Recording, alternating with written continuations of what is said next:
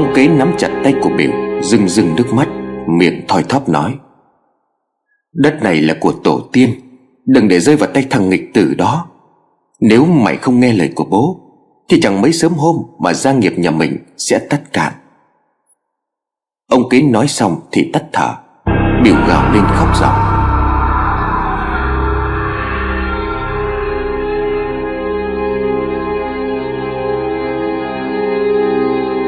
Sau hôm ông kế mất, Dũng biết tin Gã mua vé tàu từ thành phố về chịu tang. Đã 10 năm nay, Dũng phải tha hương biệt xứ. Khi ông kế còn, Thì Dũng chưa bao giờ dám tư tưởng đến chuyện trở về. Nay ông kế đã mất, Dũng ngoài mặt là về chịu tang, Nhưng thực chất lại ngấm ngầm muốn nhằm nhè Miếng đất của gia nghiệp, Cơ ngơi cuối cùng mà ông kế để lại cho biểu Chú cho anh vào, Dẫu gì thì anh cũng là con cái trong nhà có là phường bất hiếu đi chăng nữa, Thì vẫn cứ phải đạo làm con cho nó tròn. Biểu vẫn lặng thinh, Dũng lại tiếp lời. Anh em mình lâu nay chưa giáp mặt nhau. Từ khi anh đi, Chú còn rất nhỏ. Chưa thể hiểu rõ được tính của anh. Chú đừng nghe bố gần giờ ăn nói linh tinh, Mà làm tình cảm của anh em mình xa cách. Dũng cất giọng nghe chừng đã ăn năn lắm. Biểu mùi lòng nói. Vậy thì tôi sẽ cho anh vào nhà. Thắp ba nén nhang cho bố, Xong thì mời anh đi cho. Lời bố đã để lại rồi. Tôi phận làm con, không dám làm trái. Dũng biết không làm khác được. Nếu nay không chịu, Thì biểu khó lòng mà đồng ý với gã. Nên gã bèn nói, Như vậy cũng được, Còn việc đến đâu thì hay đến đó. Dũng nói xong, Định tới gần cái bàn thờ gác tạm bằng khóm chuối, Đặt chiếc áo quan cắm nén hương khấn vái. Thế nhưng chẳng hiểu tại sao, có một thế lực vô hình nào đó níu kéo chân của dũng lại, không cho gã lại gần. Gió bốc chốc nổi con chó già nằm mọp ở hiên nhà.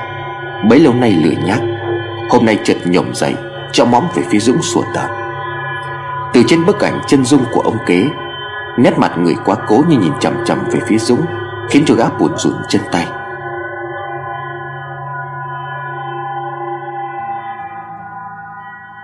Chừng hồi lâu, Gã cũng định thần lại được. Cắm xong nén hương Thì vội vã quay người chạy đi xa. Không dám đối diện nhìn vào bức ảnh người thiên cổ. Anh thắp hương xong rồi thì mời anh đi cho. Biểu cất giọng khẩn khoản, Tuy có phần lạnh lùng nhưng vẫn còn tồn tại trong đó. Ngữ ý nào đó nuối tiếc. Dũng non được ngữ ý của biểu, Nên được thể làm tới. Tàng sự của bố chưa xong Thì chú bảo anh đi làm sao được. Chú cho anh ở tạm ít bữa. Nay anh dựng tạm cái căn tròi gỗ ở ngoài vườn. Không làm phiền gia đình chú đâu mà sợ. Thấy Dũng cứng rắn, Lại dở lối bể trên. Bửu non tay không dám cãi lại. Vì dẫu gì thì Dũng cũng là phận đàn anh. Bửu nói, Vậy thì cứ nghe theo lời anh sắp xếp. Nhưng mà hết tăng sự là anh phải đi ngay. Dũng gật đầu không nói gì thêm, Quay đầu đi thẳng. Sau hôm đó Dũng dừng căn tròi ở ngoài vườn, Lại không biết lệ thói. Lôi kéo được đám người bợm rượu, Lưu manh ở đâu về. Đám người ấy non kẻ nào cũng đều hung ác. Bửu không dám động tới. Kể cả sau khi hết tang sự cho ông kế, Dũng vẫn nương tại đất vườn, Nhởn nhơ ở đó như là đất của mình. Ai nói gì cũng không đi. Có người còn phong phanh nói động Dũng nghe được thì bèn chửi lại. Đất nhà ai thì người ấy ở. Lũ thiên hạ biết cái gì mà cho mõm vào cái chuyện nhà này. Nếu mà có muốn tôi đi, Thì trừ khi chính miệng thằng Biểu đến đây, Lên tiếng thì tôi mới chịu. Dũng cản quấy như vậy Mà Biểu chẳng dám động tới. Biểu có mấy lần ghé qua, Mượn chuyện nước nôi nói ý, Nhưng Dũng vẫn làm ngơ. Cho tới ngày hôm qua Biểu sấn sổ lồng lộn, Dẫn theo mấy anh em trong dòng họ, Giáp mặt của Dũng nói lý lẽ. Này tang của bố đã qua rồi anh cũng không còn cái trách nhiệm gì Ở lại cái đất này nữa. Lại nói gia nghiệp này không có phần của anh. Vậy anh cũng nên đi cho, Đừng để tôi phải nặng lời. Thấy biểu gia trưởng quyết liệt, Dũng danh mãnh xuống nước nói. Thú thật với chú là mấy năm nay, Anh sống ở quê người, Khổ cực muôn đường. Khi sống anh với bố có một chút hiểu lầm. Người ngoài không rõ nên là mới như vậy. Nếu mà chú đã cương quyết như vậy, Thì nay anh sẽ kể thực cho chú nghe. Dũng nước mắt ngắn dài, Kể lại sự cố của chục năm về trước, Vì sao lại bị đuổi khỏi nhà. Bùi ban đầu còn ngờ vực, Nhưng sau cũng phụ phục tin theo. Dũng thấy kế đã thành, Bèn được thể nói khó. Nhà có hai anh em Này bố đã để lại gia nghiệp cho chú, Anh không dám đòi phần. Nhưng mà chú cho anh mượn tạm mấy miếng đất làm ăn.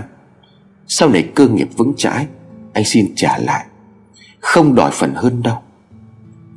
Biểu trầm ngâm một lúc, Trong lòng tự mầm Chỉ là cho mượn đất, Không có gì mà phải sợ. Rồi đấy gật đầu đồng ý, Mà không biết rằng câu chuyện mà Dũng kể Chỉ là sự theo dệt do gã dựng nên. Và lại ông kế lúc sinh thời, Chỉ nói Dũng là phượng bất hiếu. Nhưng chưa một lần nói rõ nguyên do, Ông và Dũng trở mặt. Kể cả cho tới khi ông nhắm mắt xuôi tay, Cũng chỉ dặn dò lại rằng Biểu phải dè chừng và thẳng tay cạn tình với Dũng. Dũng biết được việc Biểu không nắm rõ chuyện năm xưa, Nên thỏa sức nói láo, Khiến cho Biểu tin sái cổ.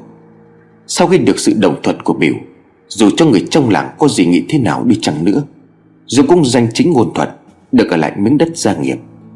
Sau này dù Biểu có hối hận, Cũng chỉ có thể tự trách mình, Trong một phút bốc đồng Đã lỡ hứa lời với Dũng. Biểu kéo anh em ra về, Khi về đến nhà quả nhân đặt tay trên chán suy nghĩ, Lại thấy hối hận thật nhưng đã lỡ miệng đáp ứng cho Dũng mượn đất, Nên là cũng không tiện đòi lại. Biểu bèn tự mầm Chờ cái Dũng cần quấy thêm dịp nữa. Nhân đó mà đuổi Dũng đi, Mai sao có thể gỡ gạc được chút thể diện.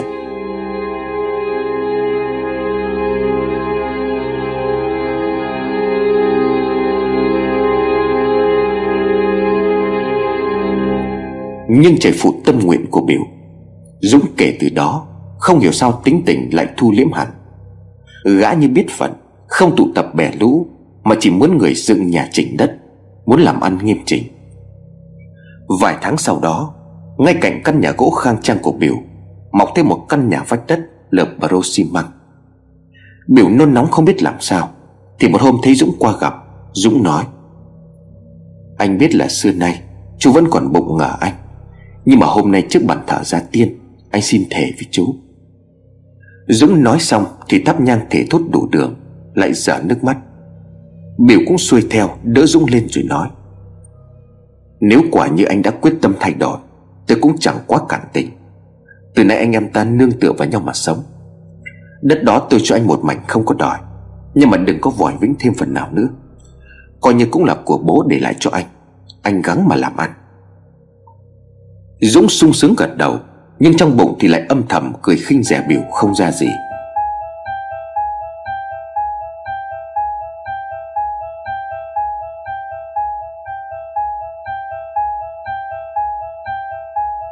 Được độ đâu chừng 4 năm sau, Biểu xây nhà khang trang lấy vợ. Dũng giúp đỡ tận tình, Anh em qua lại với nhau thân tình, Chỉ thiếu nước xin chết. Một hôm biểu có việc đi xa, Ở nhà chỉ có vợ biểu là đoan. Dũng chàng chơi thấy đoan đang tất bật Thì bèn hỏi Thêm cậu biểu đi đâu Mà cô ở nhà một mình như vậy? Đoan đáp lại Dạ nhà em có việc đi Cần Thơ Hình như là đi tìm giống à, Về để làm mảnh đất ở bên An Thới anh ạ. À. Dũng hỏi xong thì cũng không hỏi gì thêm Chỉ nhìn giáo giác xung quanh nhà Như đang tìm kiếm một cái gì đó. Được một lúc thì tự đi về Cũng không chào hỏi đoan thêm câu nào. Tối hôm đó Loan đang ngủ ở buồng trong. Ngoài nhà cửa đã cải thêm chắc chắn. Nhưng chẳng hiểu như thế nào, Dũng vẫn mò vào trong được Nhân lúc Đoan đang say ngủ, Dũng giở trò cứng bách Đoan, Rồi ép Đoan cấm được hé răng nửa lời. Biểu về chẳng hề hay chuyện, Dũng vẫn sang tán gẫu trẻ nước bình thường. Lâu lâu thì Đoan có thai, Biểu thường xuyên đi công chuyện, Chẳng mấy khi có ở nhà nên ngờ. Khi Đoan sinh con, Biểu cũng không có mặt, Chỉ có Dũng. Thấy Dũng tận tình giúp đỡ, Đôi lúc Đoan và Dũng cũng nhìn nhau với vẻ khác lạ, Nên biểu nghi lắm.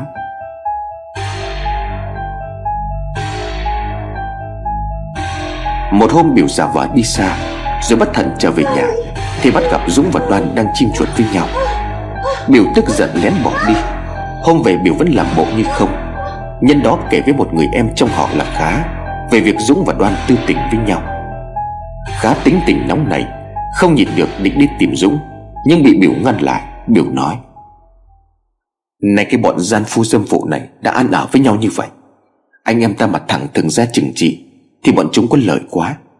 Anh phải trả thù, Sao cho thật đã đời, Thì mới để cho thằng Dũng phải chết. Chú cứ gợp để anh còn nghĩ kế. Khá nhịn được tay chân, Chứ chẳng nhịn được mồm miệng, Đem kể việc oang oang. Việc ấy đến tai của Dũng biết được Dũng sợ lắm liền bàn với đoàn. Thằng Biểu đã biết được cái chuyện anh với em. Nếu mà để cho nó sống Anh chẳng còn ở đất này được nữa Mà em cũng khó bề yên ổn. Dũng mưu với đoàn Lén bỏ thuốc độc để giết Biểu. Hôm đó đoàn nấu cơm Bỏ ít thuốc độc rắn vào trong canh. Biểu uống canh xong Ông cổ khổ khạc một lúc Nhìn đoan rồi rít lên. Mày, mày là con đàn bà khốn mạt Rồi lăn ra tắt thở Chết đến tức tưởi.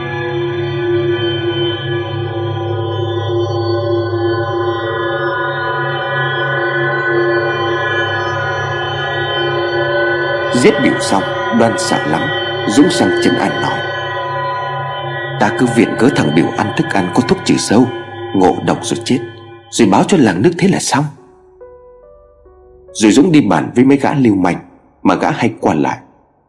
Hôm làm tang sự cho biểu, Chỉ có người trong họ vào thắp nén nhang Rồi lít qua, Chứ không được lại gần. Khá nghi biểu bị giết hại, Muốn báo cho công an, Thì ngay ngày hôm sau, Chẳng hiểu vì sao Khá cũng chết. Khá chết đuối ở dưới mương nước. Người ta tìm mãi nguyên cớ Thì cũng chỉ đành kết luận Là Khá bị trượt chân mà chết, Chứ không phải do ai hại. Khi tổ chức tang sự cho biểu, Dũng nước mắt ngắn dài Kể lể với họ hàng nay em tôi nó chết sớm, Nhà lại đang gặp khó khăn. Cô đoàn thì cứ nhất mực sống chết không xa chú ấy. Tôi chỉ đành bàn là chôn tạm cậu biểu ở trong đất vườn, Rồi sau chợ tang sự nguôi ngoai. Có điều kiện thì sẽ cải tán. Dũng cho chôn biểu giữa vườn thật Trước sự chứng kiến của những người đến tham dự tang lễ.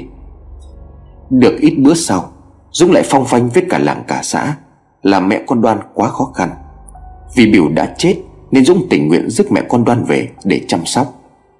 Và thế là sau bao nhiêu cuộc dâu bể Dũng nghiêm nhiên chiếm cả nhà, Cả đất lẫn vợ con của biểu. Hôm ấy ở giữa vườn, Nơi biểu được chôn cất Bỗng bốc cháy ngùn ngụt Như một phát nỗi oán hận cùng cực Của người chết dưới nấm mồ.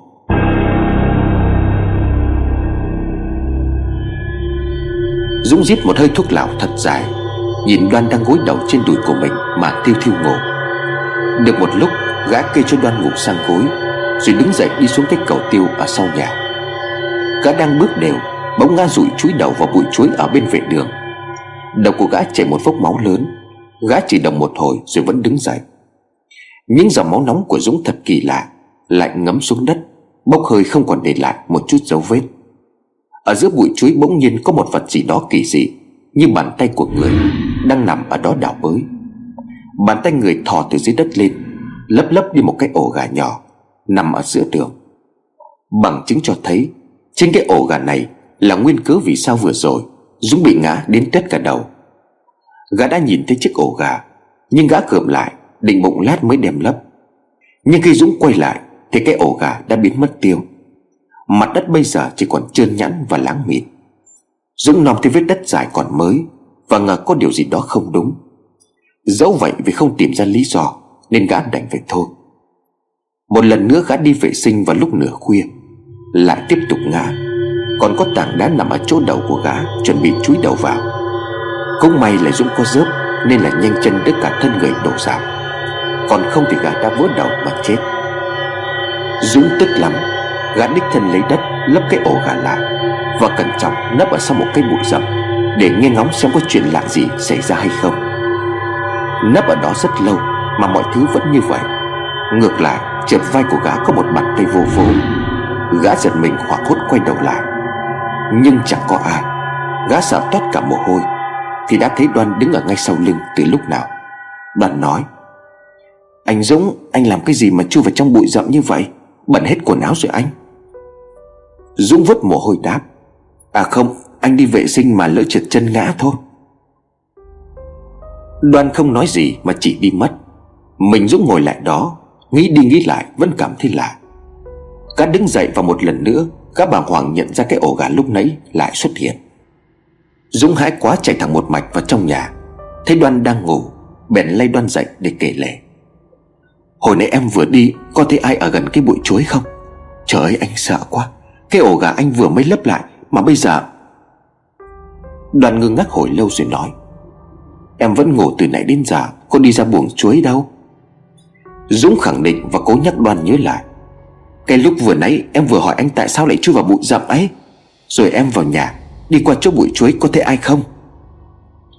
Đoàn vẫn nói, Em mệt ốm mấy ngày nay, Mà từ chiều đến giờ vẫn nằm ở đây, Có đi đâu đâu. Hồi sáng thì có đi qua chỗ bụi chuối, Chứ còn lúc nãy thì không có. Đoàn nói một lúc, Bỗng sực tỉnh vỗ vai của Dũng nói À đúng rồi, Hồi sáng em có thấy anh bới đất gần cái bụi chuối, Là cái ổ gà mà lúc trưa em vẫn đi qua thấy. Dũng lại nói Sáng nay anh qua chỗ bà Hồng lấy cám cho lợn. Chứ nào anh có ở nhà? Em lại nhớ nhầm thế nào vậy? Gã hốt hoảng khi ngờ đến việc gì đó. Chân không còn đứng vững, Bèn ngồi phịch xuống ghế cho bình tĩnh trở lại. Dũng hỏi, Có thật là em vẫn ngủ từ nãy đến giờ không? Đoan khẳng định Dạ vâng. Dũng xanh mặt hỏi, Chẳng lẽ anh lại gặp ma? Vì vừa nãy anh còn gặp em ở ngoài vườn cơ mà. Sáng nay thì anh không có ở nhà. Đoan nhão cả người. Hai người nhìn nhau một lượt, Một lúc không nói được câu nào. Cả hai không ai bảo ai, Đều tự hiểu được cớ sự. Chuyện ấy băng đi một thời gian, Khoảng 4 tháng sau, Thì Dũng gặp một chuyện kỳ dị tương tự như vậy. Gã câu cá ngoài ao nhà, Lúc đầu giật cần câu thấy nặng chiếu, Kéo cần lên, Chỉ thấy lưỡi mắc câu vào một chiếc áo vải. Áo vải kéo lên Thì thấy nguyên một dòng chữ đỏ tươi như máu. Trả lại mạng cho tao. Dũng hãi quá, Quăng vội chiếc áo xuống đất, Thì thấy dòng chữ đã biến mất. Thay vào đó là một chiếc áo mụn ra, Vì tiếp xúc với không khí. Dũng bỏ cả cần, Cả rổ, Chạy thục mạng về nhà. Về nhà thấy đoan đang va áo, Nét mặt ngạc nhiên khi nhìn thấy gã.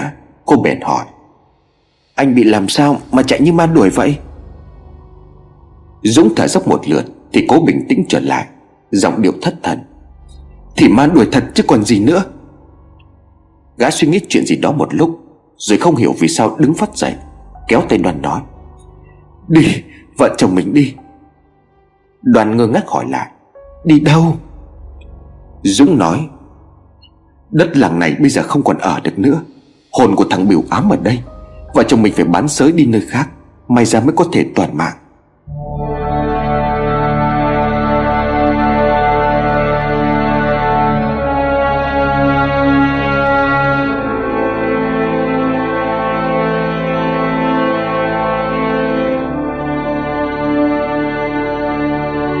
Rồi Dũng cùng đoan gom hết của nàng Bế con lên thành phố trốn biển. Cũng may cho Dũng Là khi gã bỏ trốn thì cũng không có chuyện gì lạ xảy ra. Lên đến thành phố, Gã lại xin đi làm thuê ở chợ đầu mối Mướn được một căn phòng trọ nhỏ Để cả ba người ở tạm. Sau khi đã sắp xếp ổn thỏa mọi chuyện, Dũng mới được dịp định thần lại, Bàn bạc với đoan. Nay hồn của thằng Biểu đã ám ở đất ấy, Mấy lần ám anh suýt chết, Ám cả em nữa anh tính mấy bữa nữa thu xếp bán quách cái mảnh đất ấy, Với cả căn nhà ở dưới quê đi. Rồi thì mình tậu một mảnh đất nào đó nhỏ nhỏ ở ngoại ô. Như vậy mới có thể yên ổn được. Và thế là Dũng bán miếng đất. Vì miếng đất đang được thời lên giá, Dũng chỉ cần rêu rao ít hôm Là đã có người hỏi mua. Người hỏi mua miếng đất ấy là một nữ doanh nhân có tiếng tại Sài Thành. Hơn nữa còn là một người phụ nữ rất trẻ. Sau khi Dũng bán xong mảnh đất, Có trong tay một chút tiền Máu cờ bạc ăn thua trong người của gã lại nổi lên. Bản chất dã thú Mà gã cố gắng gói ghém bấy lâu nay Để lửa đoan đã lộ ra. Dũng càng chơi càng thua, Cuối cùng thì số tiền bán đất bán nhà Đều đã mất sạch. Một đêm nọ, Dũng trở về nhà trọ. Đã quá 10 giờ khuya Mà gã vẫn thấy đoan chưa ngủ, Vẫn đang chờ gã. Dũng bước vào trong nhà, Có vẻ hơi bực hỏi. Sao cô không có đi ngủ? Chờ tôi làm cái gì? Đoan hỏi lại anh đã ăn cơm chưa để em đi hâm nóng lại thức ăn. Dũng gạt phát tay nói, Không cần, tôi ăn rồi. Đoàn đi đi lại lại, Nghe chừng buồn chồn lắm. Có điều muốn nói, Nhưng bất sức vì sợ Dũng đang cáu Mà mình đổ thêm dầu vào trong lửa thì hỏng. Nhưng đoàn vẫn cắn răng nói, Dịp này phải chi tiêu nhiều cho con quá Mà tiền nhà lại tăng. Anh xem đã tìm được mảnh đất nào chưa? Mua đại đi, Rồi dựng tạm căn nhà cho mẹ con em ở. Dũng vừa đưa chén chè lên miệng, Định hớp một hơi thì trợn mắt, Ném cái chén xuống đất vỡ choàng, Cho thằng mặt đoan rồi chửi. Mày tăng tiêu với tao, Nhưng mà lại sinh ra cái thức nghiệt xúc của thằng Bửu, Chứ đâu phải con ta. Sao tao phải lo cho mày chứ? Đoan tái mặt, Nước mắt chảy ròng rồi nói, Không phải con anh thì là con ai? Nếu mà không phải anh làm cho tôi có chữa Ép tôi giết chồng, Thì tôi có phải đến nước tha hương biệt xứ thế này không? Dũng xông tới, tát thẳng vào mặt đoan, Túm tóc rít lên. À cái con mồm già này, Mày còn gãi ông à? Là cái thứ dâm loạn như mày, Khát tình thì tự bám lấy Chứ ông mày tự muốn à? Đoan bị Dũng tát đến sưng húp cả mặt, Máu từ miệng cô nhiễu xuống. Cô quay người chạy thẳng ra cửa, Biến mất trong màn đêm. Đoan đi đâu thì Dũng không biết, Nhưng gã chẳng thèm đói hoài. Đứa trẻ đang ngủ bị tiếng động đánh thức, Bèn khóc oa lên. Dũng nhức đầu cho vào đứa trẻ rồi quát. Mày câm mồm đi, Không tao bóp cổ mày chết đấy. Mày cũng chỉ như con mẹ mày thôi. Lớn lên chỉ đi làm đi, Cái thứ nhơ nhít bẩn thỉu. Sống trên đời này chỉ là ung nhọt của xã hội mà thôi. Dũng nói xong thì hầm hầm bỏ đi. Chừng đến nửa đêm, Đoan lại mò về. Quần áo đoan sọc sạch, Đầu tóc rũ rượi mệt mỏi. Cô nhìn đứa con đang thiêu ngủ, Sắc mặt nó mệt mỏi. Hẳn là vì đã khóc quá nhiều nên mới lịm đi. Đoan lại ôm mặt, Nước mắt trào trực ra, Nhưng cô lại cố nín lại. Trong đôi mắt ấy thắp lên một tia sáng cường quyết.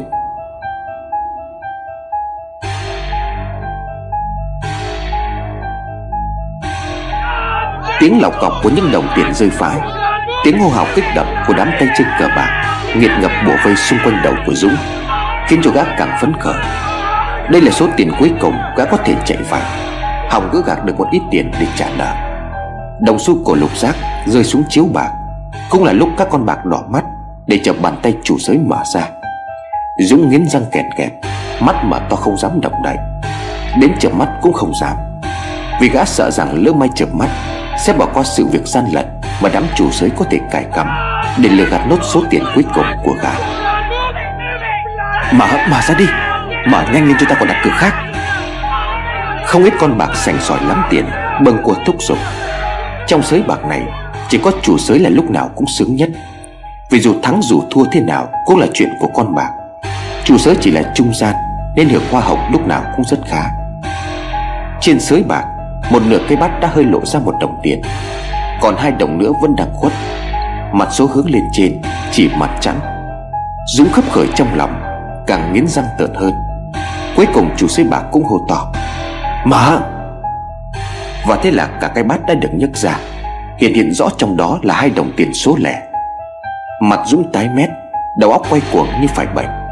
Có người lay gã đòi tiền nợ, Có người lại dục đuổi gã ra về Để mình vào thế chỗ. Vì cơn nghiện bài bạc cũng đã ập đến nơi. Dũng cứ vùng vằng không chịu đi, Vẫn mà mồm van xin mấy tay đồng hao, Cho mượn một ít tiền để hỏng gỡ bạc. Nhưng chẳng ai cho gã mượn cả.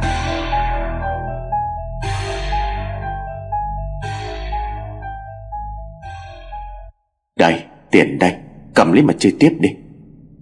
Có một giọng nói bỗng vang lên Văng vẳng sau lưng của gã. Một bàn tay sắm ngắt gầy gộc, Nhét vào tay gã một số tiền lớn. Lớn đến mức mà cả đời này, Gã chưa bao giờ được sở hữu Một món tiền lớn đến như vậy. Gã quay lại, Nhưng chẳng nhìn thấy ai sau lưng, Cũng chẳng biết là người nào lại tốt bụng đến như vậy. Cho gã thêm tiền để chơi. Nhưng gã cũng kể, Giờ này cơn nghiện cờ bạc đã làm mờ trí đầu óc của gã. Làm cho gã chẳng còn thiết nghĩ được cái gì. Thế là vòng quay con bạc lại tiếp tục. Lần này Dũng càng đánh càng thắng. Thắng đến nỗi muốn thua cũng không được. Có khi gã chỉ quăng tiền để đó, làm điếu thuốc chọn đại một bên Mà cũng trúng. Bao nhiêu tiền bạc trước đây gã mất sạch, Dường như đều đang quay trở lại với gã. Trong cái sới bạc này, Người ta đổ dồn mọi ánh nhìn kinh ngạc về phía Dũng. Có không ít đôi mắt ngấm ngầm, Nhìn ra ám thị là mưu đồ. Và Dũng trong cơn cảm xúc thăng hoa Chẳng hề để ý đến những ánh mắt hèn mọn, Bị ổi đó.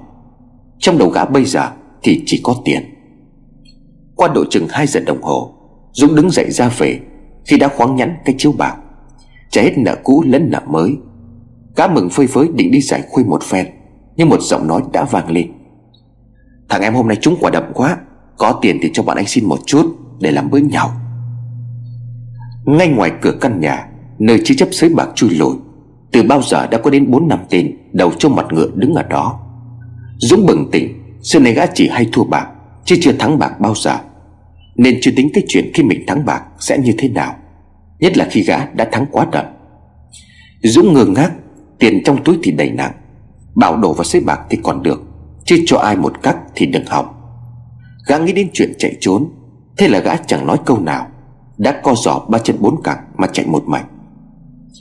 Xưa nay trong sới bạc, Thiếu gì chuyện cướp tiền giết người. Trên báo người ta cũng nói ra giả Bản thân Dũng cũng là người trong cuộc nên hiểu rõ. Có một lần tay đồng hao của gã, Chỉ đánh thắng được một cái xe quay Mà cũng chẳng giữ nổi mạng. Nghe nói hắn ta bị chém cụt hết tay chân, Đầu bị cắt lìa ra khỏi xác. Hôm nay, Trong cái túi tiền mà gã đang ôm, Ngót nghét cũng phải vài ba trăm triệu. Bằng số tiền này, Có thể sắm cả chục chiếc xe cũng có dư.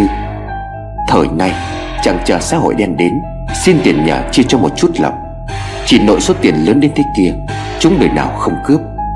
Chẳng bằng giết quách cả đi cho rảnh nợ Rồi chia chác nhau. Sau lưng của gã có tiếng hô hoán tờ Tiếng người đuổi giết. Dũng chạy thả hồn hển Gã chẳng biết phải chạy đi đâu. Nhưng thi thoảng trong đầu của gã Lại có tiếng nói thầm nhắc nhở gã Là phải rẽ qua chỗ này, Rẽ qua chỗ kia để tẩu thoát. Cứ chạy đi như vậy cho đến một lúc nữa Thì không còn nghe thấy tiếng người đuổi giết nữa. Gã ngửa đầu nhìn lên Mới thấy mình đang đứng trước cửa căn phòng trọ từ lúc nào. Gã nhìn thoáng hết qua khe cửa sổ, Thấy trong nhà cái đèn chiếu rọi hai bóng người nhấp nhộm. Chẳng cần biết mệt nhọc hay không, Nhưng gã tò mò, Đôi mắt vụng trộm nhìn qua khe cửa liền giật mình. Trời ơi! Gã thốt lên. Trong căn phòng kia, Hai bóng người vội vã dừng lại. Dung chẳng nói chẳng rằng, đạp cửa lao vào Lộng lấy con dao quát lớn. Đồ đàng điếm, Mày nhân lúc ông không có ở nhà, Nên mày đưa trai về làm trò ô nhục sao? Tao phải giết mày, Cái thứ ti tiện bẩn thỉu này. Dũng vồ tới cầm con dao chém xuống, Gã nhằm thẳng hai người chém không một chút nương tình Máu thịt bắn lên tung tóe khắp nơi. Có tiếng kêu gào khóc lóc thảm thiết, Có tiếng cầu xin, Có tiếng giải thích là gã đã hiểu lầm. Nhưng hiểu lầm làm sao được, Bởi chính mắt gã đã nhìn thấy rõ ràng. Qua cơn tức máu lộn ruột, Dũng quăng con dao qua một bên, Ngồi bệt xuống đất thở hổn hển. Trên giường bây giờ chỉ còn là hai cái xác nằm sóng xoài, Một nam một nữ không quần áo, Lộ ra cái thân hình lõa thể, Bê bết máu đang dính chặt vào nhau. Đầu cũng bị chém đến nỗi Không nhìn rõ nổi mặt mũi. Dũng xưa nay chỉ mải mê cờ bạc, Chứ kể ra tính tình, Cũng không đến nỗi cùng hung cực ác. Vậy mà hôm nay, Gã đã giết người chẳng gớm tay. Một phần cũng vì do giận dữ, Một phần lại chính vì gã như bị thôi miên. Gã chẳng biết tại sao, Trong đầu gã lúc nào cũng có một giọng nói hối thúc, Là gã hay giết hai người đó đi. Giọng nói đó về mặt thực chất là sai khiến gã, Nhưng lại dùng những lời ngọt nhạt Khiến cho gã tin theo Và chẳng mảy may chống đối. Lát sau gã tới vòi nước, Ngửa cổ hớp nước uống lấy uống để Vì đã quá khát. Qua cuộc chạy trốn đã mệt đẫm lại tiếp tục giết hai mạng người, Khiến cho chân tay của gã bây giờ Cứ rũ ra như phải gió. Lúc gã uống nước, Từ đầu ngõ có tiếng bước chân đi vào. Dũng lặng người, Ngó lại hai cái xác rồi lo lắng. Giờ này nếu có người nhìn thấy gã giết người, Rồi báo công an Thì kể như gã xong đời. Gã vừa thắng bạc, Còn chưa kịp tiêu, Lại dính án tử hình cho tội giết người, Thì kể cũng đến nước đường cùng. Thu bạc cùng lắm Là bị người ta cho người đến hỏi nợ. Đánh cho một trận là xong.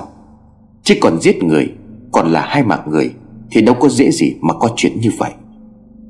Lúc gã phần vân, Người từ đầu ngõ đã đi tới cửa phòng. Người ấy chỉ kịp mở to đôi mắt đầy sợ hãi. Dũng giật mình khi thấy người tới, Không ngờ lại chính là Đoan, Vợ của gã. Vậy hai người vừa rồi là ai? Đoàn á khẩu Trong căn phòng bừa bộn mở toang, Không có tiếng người. Cô mới tò mò liếc vào xem không ngờ lại nhìn thấy cuộc giết người gây tởm này. Kinh ngạc hơn Đoàn thấy Dũng đang ôm một cái bọc Và toàn thân dính bề bết máu. Anh, anh! Đoàn run lẩy bẩy sợ đến nỗi không nói ra lời Rồi ngất lịm đi. Dũng hoảng quá Định thần nhìn kỹ lại mới biết căn phòng này Không phải là căn phòng nơi gã và đoàn sống Mà nó là căn phòng của một đôi vợ chồng trẻ Ở gần đó. Nhưng gã không sao hiểu nổi Chính mắt gã vừa rồi đã tận mắt trông thấy Đoàn hoan hỉ với một người đàn ông qua khe cửa sổ. Chính mắt gã cô nhìn thấy rõ, Cái biển đề số phòng bên ngoài Là phòng 109 Là phòng của vợ chồng gã. Gã xông ra ngoài một lần nữa để xác định lại. Lần này dĩ nhiên gã không hề nhìn lầm, Đúng là căn phòng 109 Nhìn kỹ thêm một chút nữa Thì gã mới bàng hoàng nhận ra, Sự thật khiến cho gã điên cuồng, Chém giết hai mạng người. Thì ra lại chỉ vì một lý do hết sức đơn giản. Cây số 9 ở cuối dãy số, Đính bằng sắt lâu ngày lỏng ra, Quay lộn ngược trở lại, Vô tình biến số nhà 106 Trở thành nhà 109 Nơi gã và đoan sống cách đây hai căn phòng, Khiến cho gã gây ra vụ thảm án kinh hoàng. Dũng thằng Dũng đâu? Chưa kịp để cho gã định thần lại, Thì từ bên ngoài đã có tiếng hô hoán truy đuổi. Giọng nói ấy là của một gã côn đồ, Nằm trong số những tên trong băng cướp Trước cửa xới bạc vừa rồi đã truy đuổi gã. Giờ thì bọn chúng đã tìm đến tận đây, Nơi Dũng ở. Với một con nghiện khát bạc Và suốt ngày cắm chốt ở dưới bạc như Dũng, Thì chuyện tìm ra nơi gã ở Chẳng có gì khó khăn với toàn cướp. Dũng đang đối mặt với hai nguy hiểm chí mạng. Một là cái án tử Vì tội giết người mang tính hình sự, Hai là án tử vì bị côn đồ truy đuổi, Cướp của giết người. Đường nào thì cũng là con đường dẫn đến cây chết. Chẳng nghĩ thêm nhiều nữa trong đầu Dũng bây giờ, Chỉ có duy nhất một suy nghĩ để sinh tồn. Đó là chạy. Giọng nói nhắc nhở trong đầu của gã lại vang lên. Về quê đi, Đó là đường duy nhất để sống.